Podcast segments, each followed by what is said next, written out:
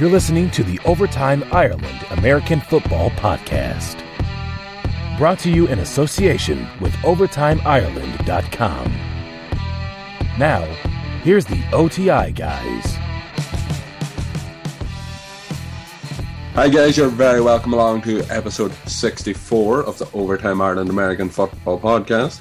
As always, my name is DJ and I'll be joined by Colin. And on today's show, we have a former NFL running back. Yeah, DJ, former Super Bowl winning running back. I won the Super Bowl with the Washington Redskins back in 1991, and it's Ernest Byner. And uh, I really enjoyed the conversation I had with him over the weekend, and it's one DJ that I can't wait to let the listeners hear because some really fascinating insight for those who don't know Ernest.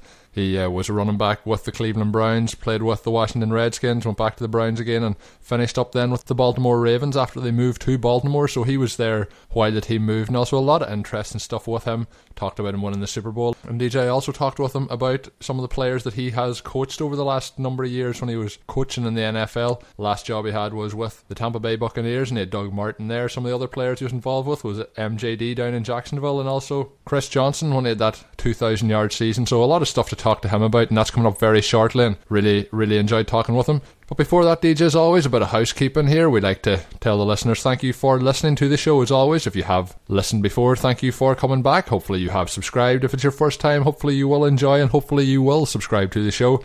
You can find us on all relative formats. We're on iTunes, Stitcher, TuneIn, and so on. And if you want, go give us a comment and be sure and spread the word about Overtime Ireland through your social media pages. We really appreciate all the help we've been getting over the last few weeks and months of spreading the word, and the followers are going up and the listener numbers are going up. So, really, really grateful for all the stuff you're helping us achieve here at Overtime Ireland. And with your support as we go into the season, we'll grow bigger and stronger. So, as always, thank you for your support. The group that does support us each and every week is Last Word on Sport. We mention them every week here at the start of the show. Fantastic website covering all sports. They've been doing a lot of talk about the LeBron James situation going on at the moment. They, they cover MMA as well. Seen an article up there with former MMA superstar Ken Shamrock. He was there kind of at the beginning of the UFC and everything going on there when that was starting to really develop into a full fledged organisation. And also, some of the wrestling fans might know him from his time in WWE, but a lot of interviews there with different athletes from around different sports, but they cover all sports, and of course, they're covering the NFL, they're supporting Overtime Ireland. They post our show up there each and every week. Check out their Twitter handle, it is at Last Word on Sport, and check out their website, lastwordonsport.com. Some fantastic writers not going up there, so well worth a look. And any sport you want to check, that's the place to go. Another website, DJ, we always urge them to check out, and that is OvertimeIreland.com. Yeah, OvertimeIreland.com is our website. We are the OTI guys, and a few other OTI guys on board writing up on the site. We had a few debut pieces going up over the past week.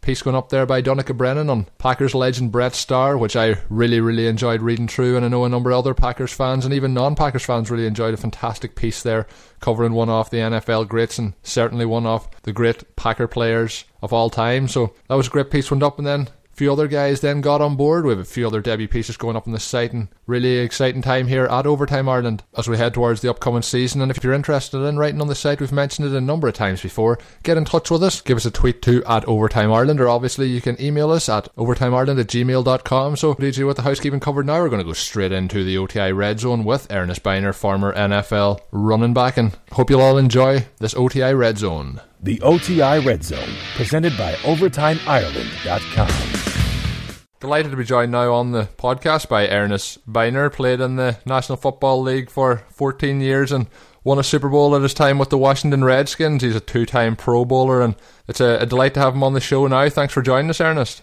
Yeah, my pleasure. It's uh, good to be with you. Yeah, we had your former teammate on a couple of weeks ago, Felix Wright, played with you at the Browns, where you were drafted in 1984. But starting with your career with the Cleveland Browns, you were very productive there in your first spell with the Browns. How did you enjoy your time in Cleveland? Oh, it was uh, it was great, to tell you the truth. But one of the things that that made it great was was teammates like Felix. You know, I had Kevin Mack, uh, Brian Brennan, Reggie Langhorne. Uh, you know, uh, my offensive lineman. I mean, guys that that we hung out with, Bernie Kosar. You know, when we were able to go and spend some time at one of the pubs, which was was called Fridays. Every Thursday, we were at a restaurant called Fridays, and we bonded there. You know, we had fun, we had drinks, we relaxed. Went back to work on Friday, went right back to it, went back to the grind, but those type of teammates and having those type of relationships, it was really it was really a lot of fun. Yeah, a lot of people talk about the you know the the bond, the brothership uh, being in an NFL locker room, and it seems like you've had that in Cleveland. And speaking with Felix a few weeks back, he certainly talked about the same things, uh, how good that group got on together.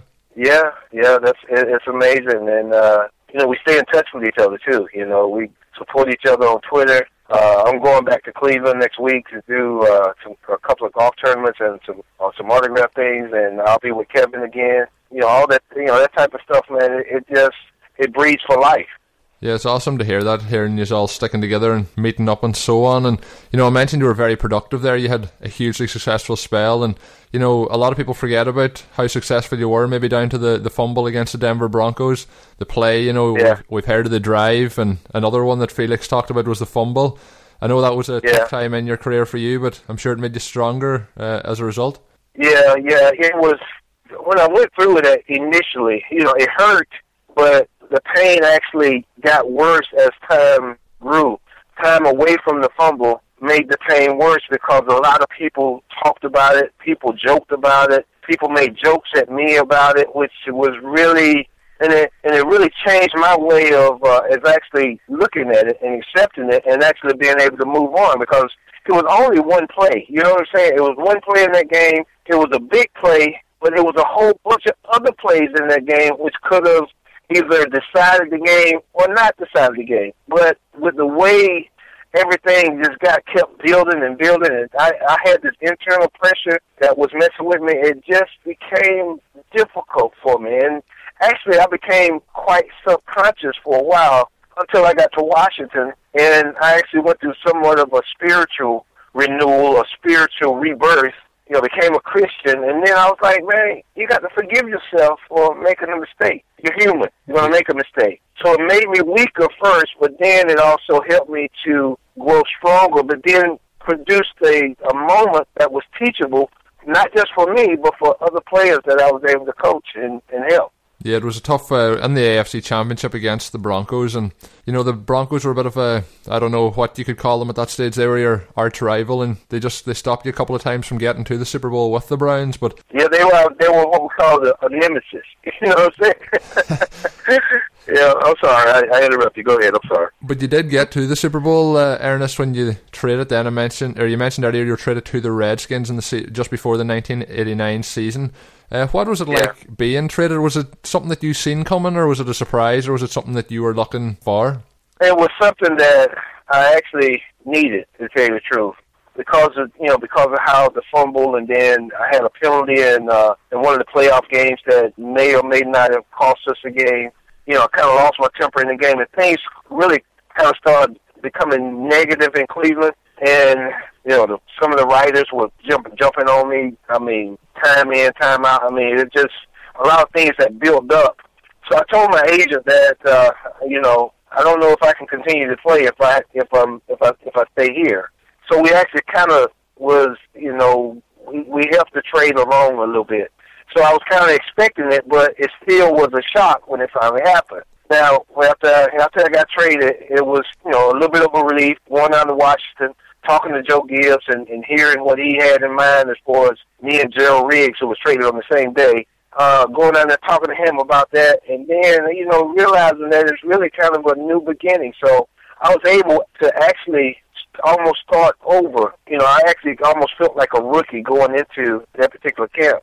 And luckily, and you know, being blessed as, as I was, we were able to have a, we had a great team, a team of a lot of grown men who held each other accountable but the ultimate thing was actually being able to get in the playoffs again, get into the championship game, but also winning the Super Bowl. You mentioned winning the Super Bowl. It was kind of a redemption story almost. You nearly got there with the Browns, and you know, with the fumble, it didn't quite happen. But you just got to the Super Bowl, and in the second quarter of that game, you actually caught a ten-yard reception for a touchdown. You just went on to win yeah. that game 37-24 against the Buffalo Bills. But uh, yeah. Was that the biggest score of your career, and just what was it like scoring a touchdown in the Super Bowl? Again, it was uh, another thing of you know somewhat like relief, but you know you you just never know. I mean, the, the play was set up for me to get the ball. We we expected them to be in man coverage. Ricky Sanders, Art Monk, and Gary Clark were in a bunch formation, real tight. and I lined up. I cheated up and out uh, out there on uh, Jim Lachey, and when the ball was tight, I just ran right off of Ricky's ass into the flat. I'm sorry, I cursed. Put his butt into the flat, and uh, it was set up perfectly, man. He got a nice little pick, caught the ball, man. Mark came over, gave me a hug. I think everybody was was really, really rooting for me on that team, and really happy for me being able to to be a part of a championship team, but also be an integral part of you know building and getting to that that point. So it was one of those plays, kind of when you seen the formation set up, you kind of thought, right, I'm in with a big chance here to get in this one. Oh, I knew it. I, I knew it. That's a day in man coverage. I'm gonna be the I'm the first read on that play. I'm I'm I'm right to the flat right away. And as soon as I got past the, the bunch formation, I turned my head to look around. Mark was looking at me. He dropped that ball right on my on my outside shoulder. Boom! I turned up the field, man. Matter of fact, I was so I was really trying to get there so bad. I actually kind of stumbled and fell into the end zone. I didn't really run into the end zone, but uh, it, it was a big time thing, man. And you know, holding that Lombardi Trophy, you know, it's not nothing like it. And uh, see the ball. Did you keep that ball, or where is that ball now? Absolutely, it's at it's at home in my uh, in my trophy case. Um, we we live in uh, in Nashville, Tennessee, and uh, it's back at the house in the, in the, in the trophy case, along with my jersey, the pants that I wore in that game. Uh, those those uh, those are those are there. Pretty incredible. And you mentioned there a moment ago, your coach there was uh, Hall of Fame coach Joe Gibbs, and he was the man that Yeah. traded for you. Uh, what was it like getting coached by Joe, one of the greats in the NFL, and he's a coach you also worked with when you went into your coaching career after? Absolutely. Uh, it was it, it was a first of all, the mystique around Coach Gibbs was so strong when I got there. For me, you know, you know, I've, always respected authority. I've always been a little bit different around authority. I always listened, always did what I was told. But Coach Gibbs was a man where you you almost it was almost like he was not approachable. Not that he wasn't approachable. His office was open. Guys went into his office all the time. Matter of fact, I ended up going to talk to him toward the '90 season, probably about six games left in the season. A lot of guys got hurt.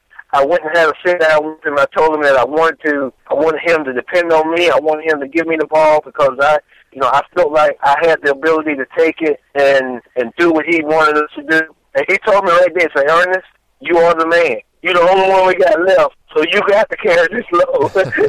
he put it in my hands, man. I mean, I'm I'm telling you, 28, 25 times a game, he was handing me that ball, and he depended on me. So he was he's a guy that showed a lot of belief in me. First of all, by trading for me, and second of all, by giving me the chance to be the man and uh, and take over for Gerald when when uh, Gerald got hurt.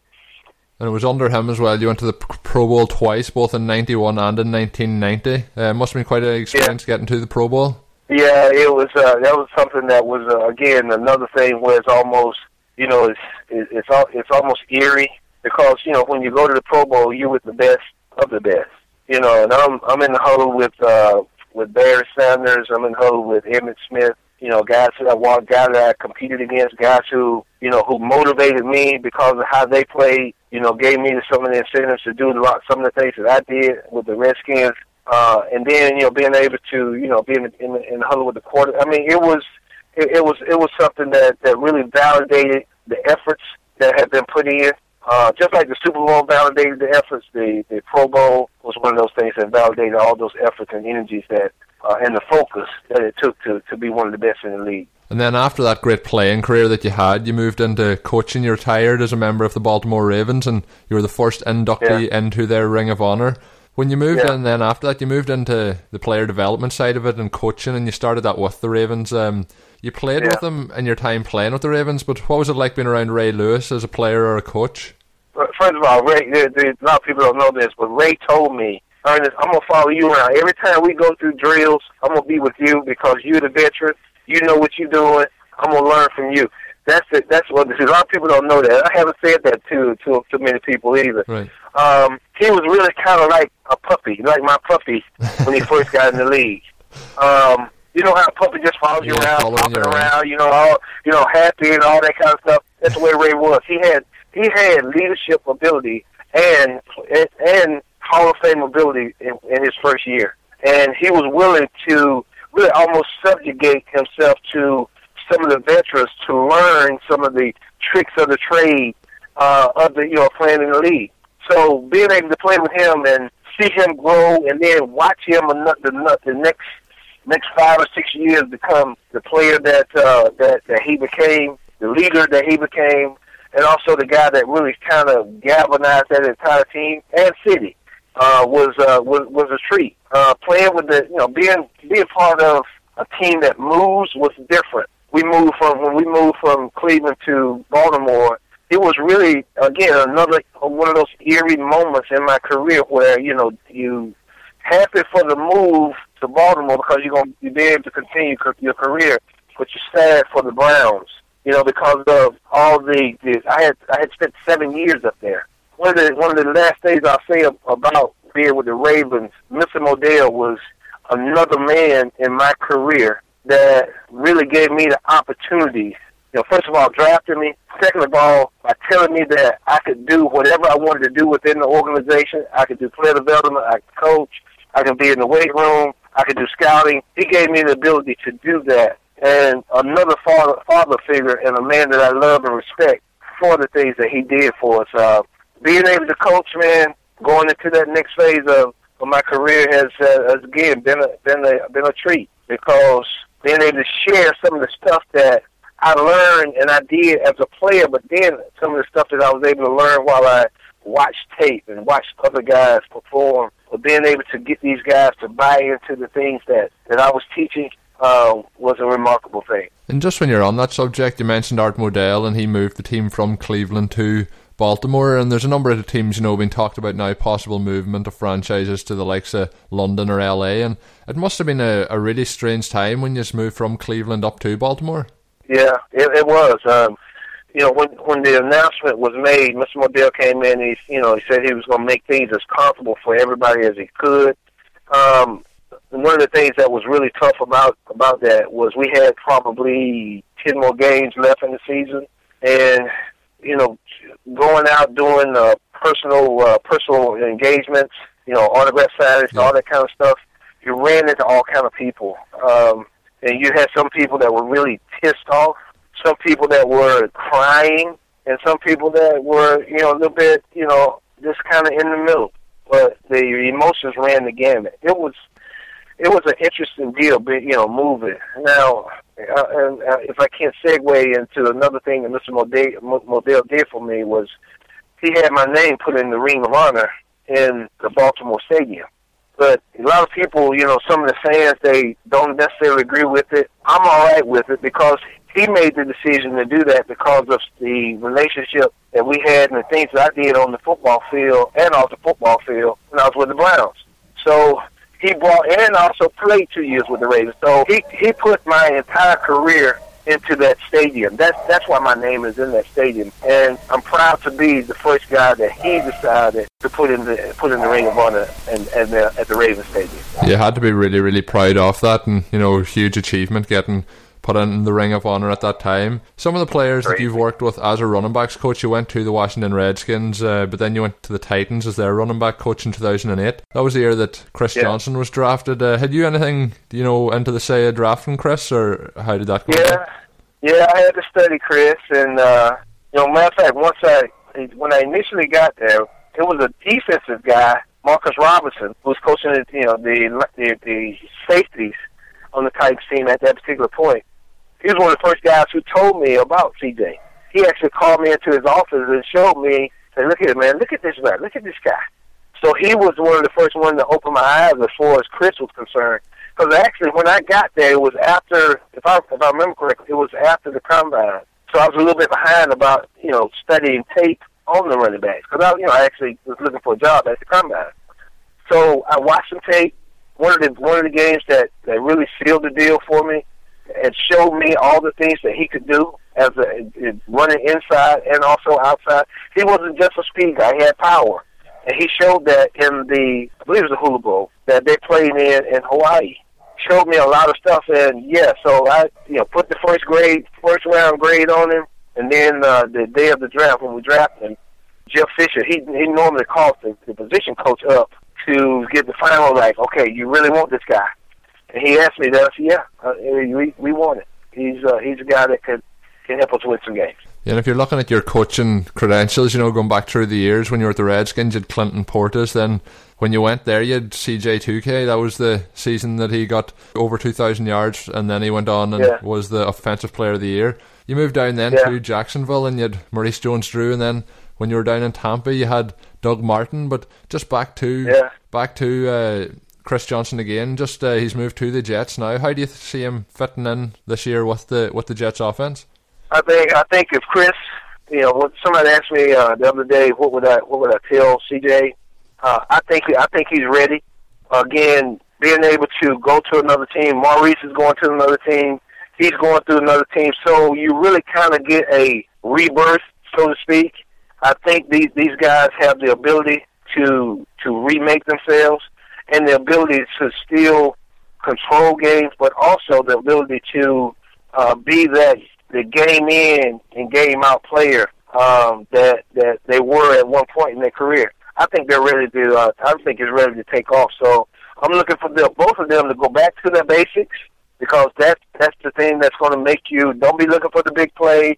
Don't look to to break a long one all the time, or look to, to cut it all the way back. To, no, just get the basic runs, and then then everything else will come to you. Yeah, if you're doing the you know doing the normal runs, then some stage the likes of Chris Johnson is going to break out one of those big ones. We've seen it from time to time when he breaks off for like about 90 yards for a touchdown. So no doubt, that, uh, Uh-huh, I, I, still, uh-huh. I still think he can do it, and uh, it must have been great for you coaching those two players. But the last player I want to ask you about is Doug Martin, and you worked with him uh, under Greg Schiano Yeah. when you were down there in Tampa Bay. That was the, the last job you had coaching, but he came in and got to the Pro Bowl as a rookie. Uh, must have been you know Yeah. special talent to work with. Absolutely. Um, you know, when we initially drafted uh, Doug, the thing that we did, we, we had the rookies in, and we spent some individual time. We were able to spend just quality one-on-one time with with all the rookies. Uh, I think I had Doug and I had uh, Michael Smith, and then maybe one or two other rookies. But I mean, the time I, I got a chance to to to really just spend some some some of that individual time with them, and I could see in minicamp, rookie minicamp, that this guy had a chance to be to one of the special guys. Uh, he's a freak. Uh, I think he's a, he's a little bit he's a little bit like Mo. He's a little bit uh, like CJ uh, because those guys have a little bit something that's a little bit different. Doug actually, uh, in, in my opinion, can can be a better receiver than what he's shown uh, the first two years. He has the opportunity to actually go out and split out, make some plays, do some of the stuff that Maurice did. Uh, love love all the things that those guys did, all the things that they represented. But I love the opportunity that that they gave me to really be in their lives. You know, because they were open for me to be in their lives, not just on the field, but off the field as well. We we like to to teach, and we like to take care of football. But the, the better person that a guy is, the better football player he'll be. And that's the way that we that that that we went into the coaching of the running backs, but also the fullbacks that I, that I was able to coach. Ahmard Hall, Greg Jones, Erik Lorig, who's now in uh, in New Orleans. All those guys, man. All the all the guys that were in my room, they gravitated to to the things that I taught. It took me a little while with Mojo, CJ. It took me a little while with because you know we they they they have uh, they have that personality that's really strong. So they feel like they they got it, but you know, I okay, I'll, I'll let you have that. I'll let you have that, but think about this. And eventually, they, I mean, when they, when they clicked for 'em, it was an amazing thing to see. And just before we finish up now, Ernest, um, you're not coaching at the moment, but do you, do you have plans to get back into coaching in the NFL again, and or have you any other future plans? Uh, no, no real plans to get back yet, because you know it's, it's tough to kind of see who's going to be in the position of hiring. Uh, if some people that are familiar with me and that I'm familiar with get into places where they can they, they can make those hires, I'd love to work. Love, you know, Jack Del Rio, Dirk Koetter, McDaniels in uh, New England. There's some some of these guys. It just depends on who gets in these places, and if they can they see that I have the the capability of maybe helping them uh, prepare a team and win some games. Yes, I would love to get back in the game. Uh, love to be able to continue coaching and teaching and making a difference in these guys' lives. And uh, you know, I'm you know I'm on Twitter now. I, you know, we got in contact with Twitter on, on Twitter. Yeah. Uh, you know, I got a, I got a DVD. I got some um, uh, a website that's uh, we, we're going to launch probably within a month or so. Where I'll, I'll do some blogging, but also it'll be a website where people can go on and, and subscribe to some of the stuff that I taught and teach. Uh, it's going to be on, on video, so I got a few things going. But coaching is is my life. I was I was made to be a coach, and if that opportunity is there, I'll definitely take it. Yeah, and talking about you know your coaching credentials earlier, I really hope to see you back because I'm sure some of the rookie running back class and next year's rookie running back class could really benefit from having you know someone with the knowledge that you have of playing the game at the highest level. And you mentioned your Twitter there.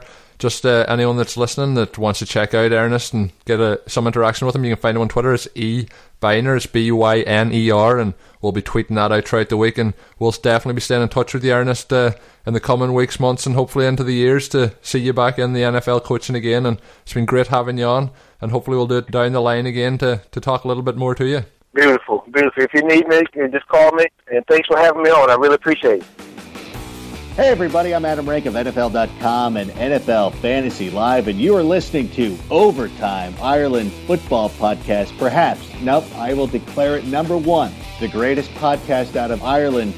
Yeah, DJ, that was Ernest Byner, former NFL running back, Super Bowl winning running back, and also caught a touchdown in that Super Bowl, which was a lot of fun to talk about. You can find him on Twitter, as I mentioned there, at ebyner. That's E B Y N E R. Well worth a follow. He's new to Twitter, but he's getting his follower numbers going up, a bit like Felix Wright, who had on a few weeks ago, former Browns player. His Twitter followers are also going up since his appearance on the show, so maybe the Overtime Ireland uh, podcast giving these guys a bit of a a bit of a extra following, DJ.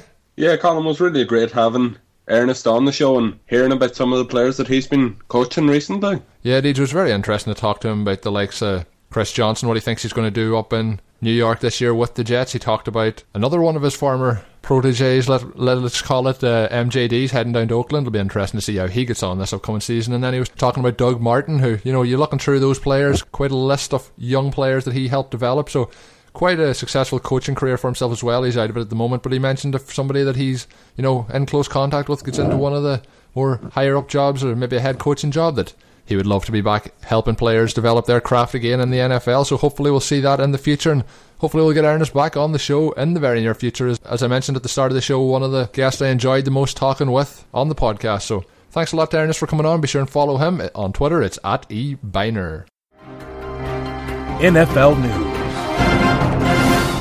So DJ, very quiet news period at the moment. Quiet time. Players all on their off-season duties, taking time out to themselves, hopefully enjoying themselves. But you know, the OTI news, we always are talking about players and different off the field situations and things that get them in trouble. And once again, DJ, another player got himself in trouble. Baltimore Ravens cornerback Jimmy Smith got arrested, but you know this is a strange one. Um, you know, he was a uh, it was more kind of got into a confrontation with a police officer after an incident at a restaurant, and somebody seemed to be getting quite sick. And I think he was kind of more worried about the person uh, that was getting sick, and you know, kind of seeing what people could do to help them, and he kind of maybe lost his composure and I think this is one that uh, mightn't be as bad as Lux. He had no issues since coming into the NFL, and you know the Ravens have said that they're looking to gain more information still very early in this process as we record this, and I think this will be one DJ that isn't as bad as some of the other arrests, but I guess an arrest in the NFL, you know, is going to be spotlighted no matter what. You know, Jimmy Jimmy Smith done one of the things that I love that all the NFL players that seem to get arrested seem to do, just in case the police officer arresting them doesn't know who they are. When he was asked for identification, he said, I'm Jimmy Smith, I play for the Ravens. So if he wanted to keep it on the low down, he really didn't do a good job of it. I don't think he was trying to keep it on the low down, was he? I think he was trying to see, uh, can I get a free pass here and move along? But uh, as you know, in Monopoly, uh, you do not pass go and you do not receive two hundred dollars in this situation. And unfortunately for him, he was arrested, but he received a citation and was put on his way. So it'll be, you know, a little bit more time before we see what comes of this. It's one of the ones I don't think we'll see the NFL getting involved in um, unless there's a, a, more serious charge that comes of it. So I think this might be the last bit of this year arrest we hear about. But as it's a very slow news week, DJ, we're picking up everything we can. Yeah, Colin, as you say, it's a it's a minor offence that Jimmy Smith was arrested for, but he's the fifth Baltimore Ravens player to be arrested this off season does John Harbaugh have a problem on his hands? You know, you want to keep your locker room in check. You don't want too much situations on and off the field. And yeah, I guess CJ, what you're saying there could be right. A few of them getting themselves into trouble off the field. We've seen Ray Rice and his situation, and you know, it looks like he'll still pick up a suspension at the start of this league season. But no official decision made on that yet. But we've seen uh, with the 49ers as well, a couple of players last season getting arrested, and you know that there's John Harbaugh's brother Jim down there, and maybe they need to have a little family conference and see what they can do. But DJ, you know, you have to think, you know, final roster will be 52 men. You're looking at this stage quite a larger roster than that. and it can be hard to keep all these boys. You know, they're growing men at the end of the day. It's hard to keep them all under control. And if somebody does something outside the training camp, outside of the campus, outside the team facility, there's sometimes not a lot you can do about it as a franchise. So we'll just have to see if uh, this is the last one for the Baltimore Ravens. They'll certainly be hoping it's the last off the field situation this off season for them. Talking about the 49ers and Jim Harbaugh, DJ. 49ers guard Alex Boone skipped last month's three day mini camps in the hope of getting a new contract from the team. And it now looks certain that he's not going to report to training camp unless he gets that new deal. So, but a situation here because they have the Vernon Davis contract situation too. He's looking for more money. Uh, they're looking to make an extension for Michael Crabtree, the wide receiver, and then you had the new deal for Colin Kaepernick. So, a financial movement here might have to go on in San Francisco for the 49ers. And I think Vernon Davis, after the Jimmy Graham thing's resolved, I think he'll just go and uh, play play on. I don't think it's going to hold him out off camp. But Alex Boone, he is looking for a bigger contract, and the contract he signed was for a kind of not for a starter in the NFL, and he's on a quite a quite a low salary for his production and his position. So I think uh, he's going to hope to get a little bit more money this upcoming season from the 49ers. And talking to the 49ers, DJ, an end to them, I'm sure it was sad for some of the 49ers fans, but Candlestick Park is uh, no longer the home. Let's let's say of the 49ers moving to the new stadium this upcoming season, and they had a kind of legends game this past week. San Francisco icon Joe Montana, possibly the best quarterback in NFL history, along with other stars. They played an all-star team, and it was 45 to 40 was the final score in a game in Candlestick Park. So quite a quite a poignant moment there, and those twenty five thousand people went to the game, and it was all for a good cause. And it was seen with Joe Montana taking the team back from a forty to thirty two deficit in the fourth quarter to get that forty five to forty win. So nice for the 49ers fans to see the likes of Joe Montana, one of their all time favourites, uh, and some other legends, you know, playing out a final game at Candlestick Park, and all for a good cause. Moving DJ maybe away from the NFL, we have up to the CFL. We love having our pal Jeff Reinbold on the show coach for the Hamilton Tiger Cats special teams. And up there now, the Montreal Alouettes are getting a bit of publicity, and it's down to Chad Johnson, Chad Ocho Cinco, and he scored his first touchdown in the CFL this week and celebrated DJ by hugging the referee. Is that a celebration you see catching on in the NFL? The old ref hug?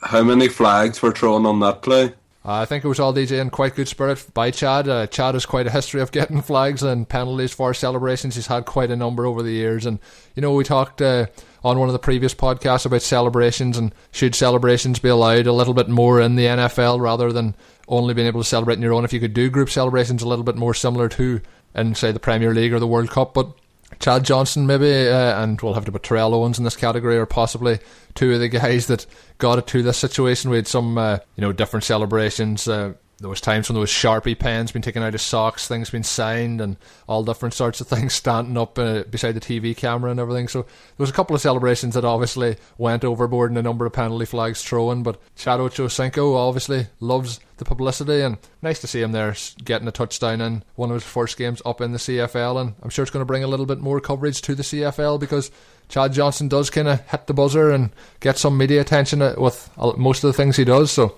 obviously his NFL career looks to be over, but nice to see him. Uh, obviously has the bug, obviously loves playing football and didn't want to walk away, and he's got a chance up there in Canada, so looking to prove himself up there. And Jeff did talk about it's a different game up there, pitches different dimensions and different rules and that, so um, be interesting to see how Chad Johnson does up there.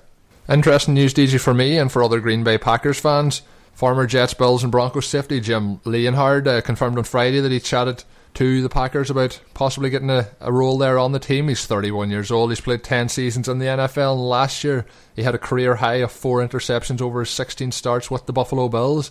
You know, he's had a, a productive enough career, DJ. And, you know, we all know the situation with the Packers and defense last year. And they're looking to improve in all ways they can. I think they have stepped up this year. There's a lot of improvements made on that defense, but I think they're looking now to give a little bit of depth to the team. And I think it is a, a possibility that we do see Jim Leonhard coming into the team and that there was a report that was done by cheeseheadtv.com, you know, and he's, you know, he was obviously talking in glowing terms of the organisation, trying to do everything that he could to get an opportunity with the team, and he said that this is possibly his last year in the NFL, so maybe he thinks that if he gets into the Packers roster that he'll have a maybe a chance of capping his career with a Super Bowl ring, but we'll have to see what happens. And other Packers news, obviously, a lot of people will have heard by now that the retirement of Brett Favre's number four jersey has been put on hold.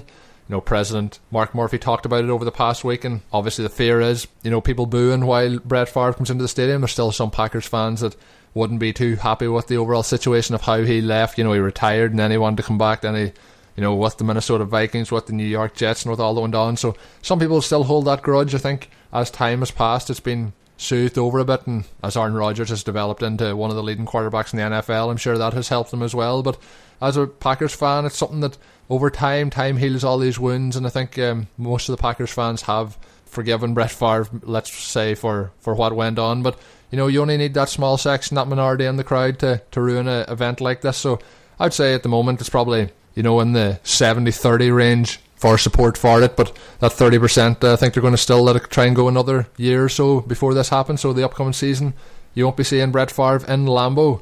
Everyone's team DJ is looking great at this stage of the year. Just a quick roundup of some other teams. Brian Hoyer says he's 100% healthy, so that means that he is hoping to start the upcoming season for the Browns. And, you know, he's coming off that knee injury. Let's see how he goes. But everyone's talking themselves up at this time of the year. Eli Manning, and he's talking about re energized New York Giants offense. And he had career low year last year, let's call it. You know, we talk about people having career years. Well, this was a career low year for Eli Manning. Didn't have a great year, a lot of interceptions. Some of them his fault, some of them the wide receivers missing the routes, and you know some bad throws. Everything went into it, but very, very down year for the New York Giants. And he's talking about the re-energized team. You know, there's a few new pieces in there few new uh, wide receivers, rookie players, and a few other players picked up through free agency. So they're going to be looking to improve this year. And you have Victor Cruz looking to get back to his best this upcoming season. So Eli Manning talking in glowing terms off the New York Giants offense. But as I mentioned, DJ, everyone at this moment in time is talking about how good they are. And the sad, unfortunate truth is, from this point forward, DJ, it's kind of only down for most teams. And the player that's talking about only going down is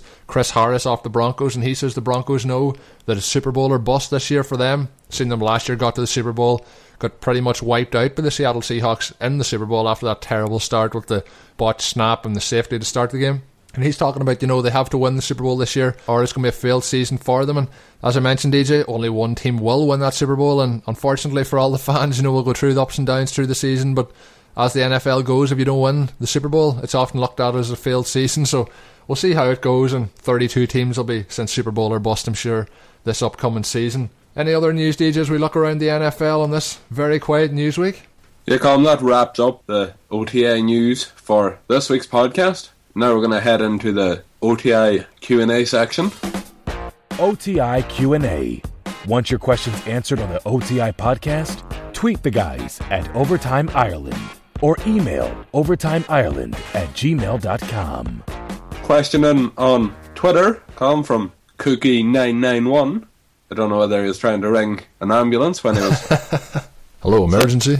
selecting his uh, Twitter name, but big shout out to Cookie and thanks to him for his question. His question is Is there a growing problem with drugs in the NFL, or is it a lack of help for the players after the first offence? Well, DJ, the first thing I'll say is it's certainly not a lack of help for the NFL players. These players are, you know, catered for their every need. We talked previously on the podcast a number of times about, you know, if players getting caught for DUI. Well, there's no real excuse for that because they have a confidential limo service available to all players. You just ring the number. There's a number for each franchise uh, where the service will come pick them up at whatever town you're in. And you know, when you're getting picked up for that. I mentioned confidential. It's com- you have a confidentiality clause where you know the team doesn't find out if you were drunk, and the information is kept confidential. So there's no excuse for players. You know, if they're drinking to get into their own car and drive home, they have this service provided for them. But we often see it happening. Same with the drug situation, DJ. We've seen two weeks ago a lot of the rookies up in the NFL Rookie Symposium. We talked to Ross Tucker on the show a few weeks ago before he had it up. And, you know, he was talking about he hopes that none of the players that were there this year get into any trouble off the field for, you know, drugs or failed drugs tests or so on. He was saying that, you know, that was something that was emphasised very heavily to the players when they were up there. But again, DJ, it comes down to the player, the personality on and off the field. You know, if you go to work, whoever you work with, they might have a substance abuse issue, they might have some issue off the field. And again, these things do happen even in normal situations in normal life. But you know, we asked about is it if they don't get enough help after the first offence. I think they get more help after the first offence, and you know, you have so many helplines, have so many situations that they can get help. The team wants to obviously they've invested a lot of money in them. They want to keep them uh, on the straight and narrow, want them to have a good career. And obviously, if you're suspended for failing drugs tests and so on, you can't have a good career in the NFL. So I think there's a lot of support there for them, but sometimes the players just need to see the future, see how things are going. I seen DJ where the honey badger Tyrann Mathieu was talking about people saying that maybe he would be the person that should help Josh Gordon through this situation, you know, with his off the field issues. And he was saying that, you know, he's not ready to help anyone. He's only coming out of this situation himself where he missed his final year at college due to suspension, due to failing drugs tests. So, you know, there's players who've slowly turned it around over time. Cris Carter was another one, and he was talking about maybe they need to cut him to, you know, make open his eyes. And, you know, he had a serious situation when he was with the Philadelphia Eagles, and he got cut. Went on then to the Minnesota Vikings and had a Hall of Fame career, and you know, tremendous player. But he'll admit, uh, I've listened to him a number of shows that he was on. It wasn't easy for him. He didn't realize at the time how tough a situation he was in, and it wasn't until he was cut that it opened his eyes. So I guess the main talking point at the minute, obviously, what this situation is, Josh Gordon, and hopefully he'll get kind of a waking up moment or an intervention. I think uh, it'll take people, you know, somebody will have to step up to the plate and help him, and hopefully then he realizes the help is there and he can get through this time and re-establish his career in the NFL because no doubt he is such a talented player. But I think there's a lot of support there. Cookie, in the question you asked, I think they do support their players. We've seen Aldon Smith get supported from the 49ers. Many players that have been suspended for off the field issues do get support, and obviously when the clubs have so much money invested in the players they're going to want to get a return on that investment. The one time I think maybe they're not as supported as others is maybe you're a rookie free agent or you're somebody who's on the you know possibly on the bubble that could get cut and you do you do something off the field and you get in trouble for it. Maybe you get cut rather than help through it. If you're somebody with you know a big contract or highly talented, I think the teams are likely to give you more chances and hence give you more support and try and structure a thing to get you through this situation. But I think DZ, do you think that answers that one? Yeah, just on a similar topic relating to drugs in the NFL and the Drugs Enforcement Administrations in the US have launched a probe after attorneys representing about one th- or about 1300 NFL retirees filed a lawsuit accusing the league of illegally handing out painkillers, sleeping pills, and other drugs without informing the players of the risks and health problems associated with them, and also the possibility of addiction. And this is coming on the back of the allegations against the NFL that it covered up the long term dangers of concussions, and now it looks like federal agents could be launching a blitz on the NFL to find out exactly what has been going on, what has been going on, and how former NFL players were given drugs so easily by doctors and trainers. Yeah, did you like the way you phrased that there? A blitz on the NFL? Uh, I think that might have been purposely punned in there, but good choice of words. But DJ, this is something I've been following for quite some time. I've listened to a number of other shows, uh, listened to a lot of podcasts myself. And listening to some shows, the big issue here, DJ, is a lot of players obviously wanted to be on the field for certain games. They wanted to take things. They just say, Doc, get me on the field, give me whatever I need to get on the field and play the game. And that happened a lot. And I've seen players come out and say, Yeah, I did say that. And I, you know, I'll admit that I said that, but they weren't given the full the full read down of this can cause this, this can cause that, and maybe at the time even the doctors didn't realise what it can cause. And some people have had quite serious complications after once they're retired and so on, kidney function and different things like that. But it's like any substance that you take, DJ, can alter the way your body works. And players back then, you know, you do talk about, you know, concussions. People used to say, oh, well, he got dinged. Well, that's a, you know, a concussion. And, you know, he was seeing stars, another word for a concussion. There's no such thing as a half a concussion. You can maybe a mild concussion, a serious concussion is still a concussion. If you have a concussion, you shouldn't be playing. And so many times, DJ, we've seen where players maybe have been concussed went back in the game. We watch back at NFL films and they talk about these warriors. A lot of the time, these guys are playing through serious injuries. I've seen players playing through broken bones and so on, and still fighting their way through it. And all that was done with heavy medication, whether it be painkillers or injections or what. So this here's the thing that's going on over time, and I do feel sorry for the players that took these substances. Maybe some of them didn't know about it, but I've also seen other players saying that if they could do it all again, that they would do it all again. One former player, DJ, we had in the show here a few months back, and that was Hall of Famer Harry Carson, and he did say if he had an opportunity to go back to the start and do it all again, he didn't think that he would play in the NFL, and that's a Hall of Famer saying things like that. So you know, he maybe he thinks that your cognitive health and you know your brain function all is a lot more important than just the money that you can get on the field. And you know, you're talking about the lawsuit coming up, uh, the lawsuit also on the concussions, and you know, there's certain terminology has to be put in there by doctors, whether it be dementia uh, is one of the key talking points. You have to have the word dementia in there to get it. The settlement starts from over a million dollars, but below that, there's no lower thing. So for people who just have bad memory loss and so on and so forth, if it doesn't say dementia, you know you're not entitled to a claim. So there's a lot of grey lines and grey areas in this uh, lawsuit. And same DJ as you mentioned there with the one about the painkillers. There's going to be a long, long, long time before this is sorted out. But down the line, uh, could be some serious repercussions for the NFL. And DJ, the other question that came in was from Cahill McCabe, and he's a fellow Packers fan like myself, and he was wondering, as a Packers fan, who should he support in the Croke Park Classic?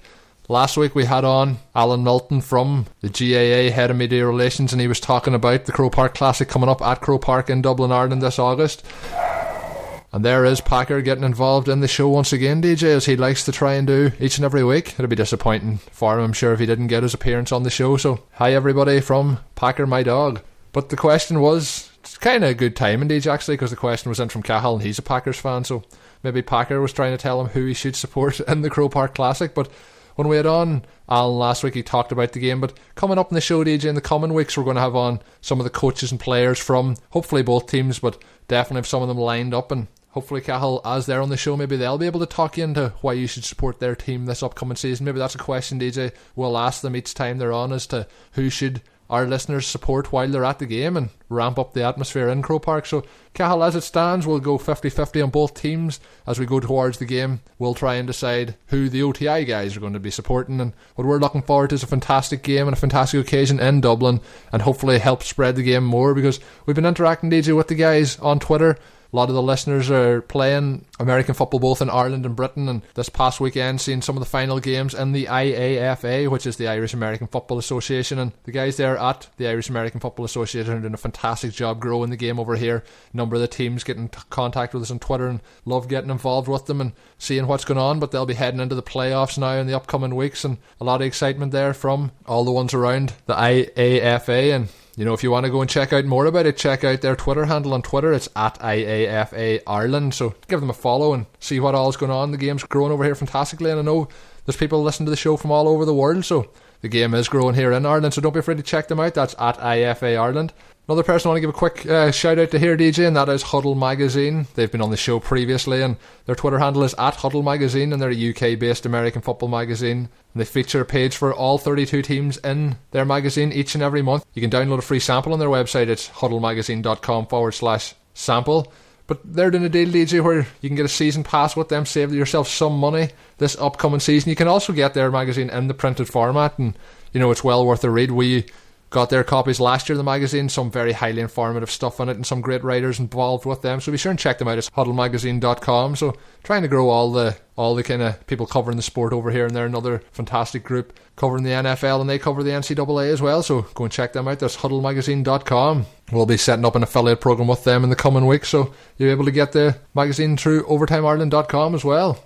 So, DJ, we're wrapping up the show towards the end of this week's show. Yeah, Colin, just before we finish up there, you mentioned the Irish American Football League, and as you know, from September I'm going to be heading to Galway, so I want to give a quick shout out to the Galway Warriors, uh, Irish American football team down there, who had a 13 6 victory over the South Kildare Soldiers this weekend. So a big shout out to them. Yeah, DJ, uh, maybe you're trying to plug yourself into the team some way, trying to get an early, you know, shout out to them, see if they want to try and recruit you for next season as you'll be down there in Galway doing more study. But a lot of fun, DJ. It's something that I've thought about quite consistently with work at the moment. I don't think it's something I can commit to, but in the very near future and hopefully in the upcoming season, it's something that I hope to play. There's a couple of teams around here in the area we're from. Any of the Irish American football teams are looking for a tight end. I'm sure that would be the position Colin would be looking for.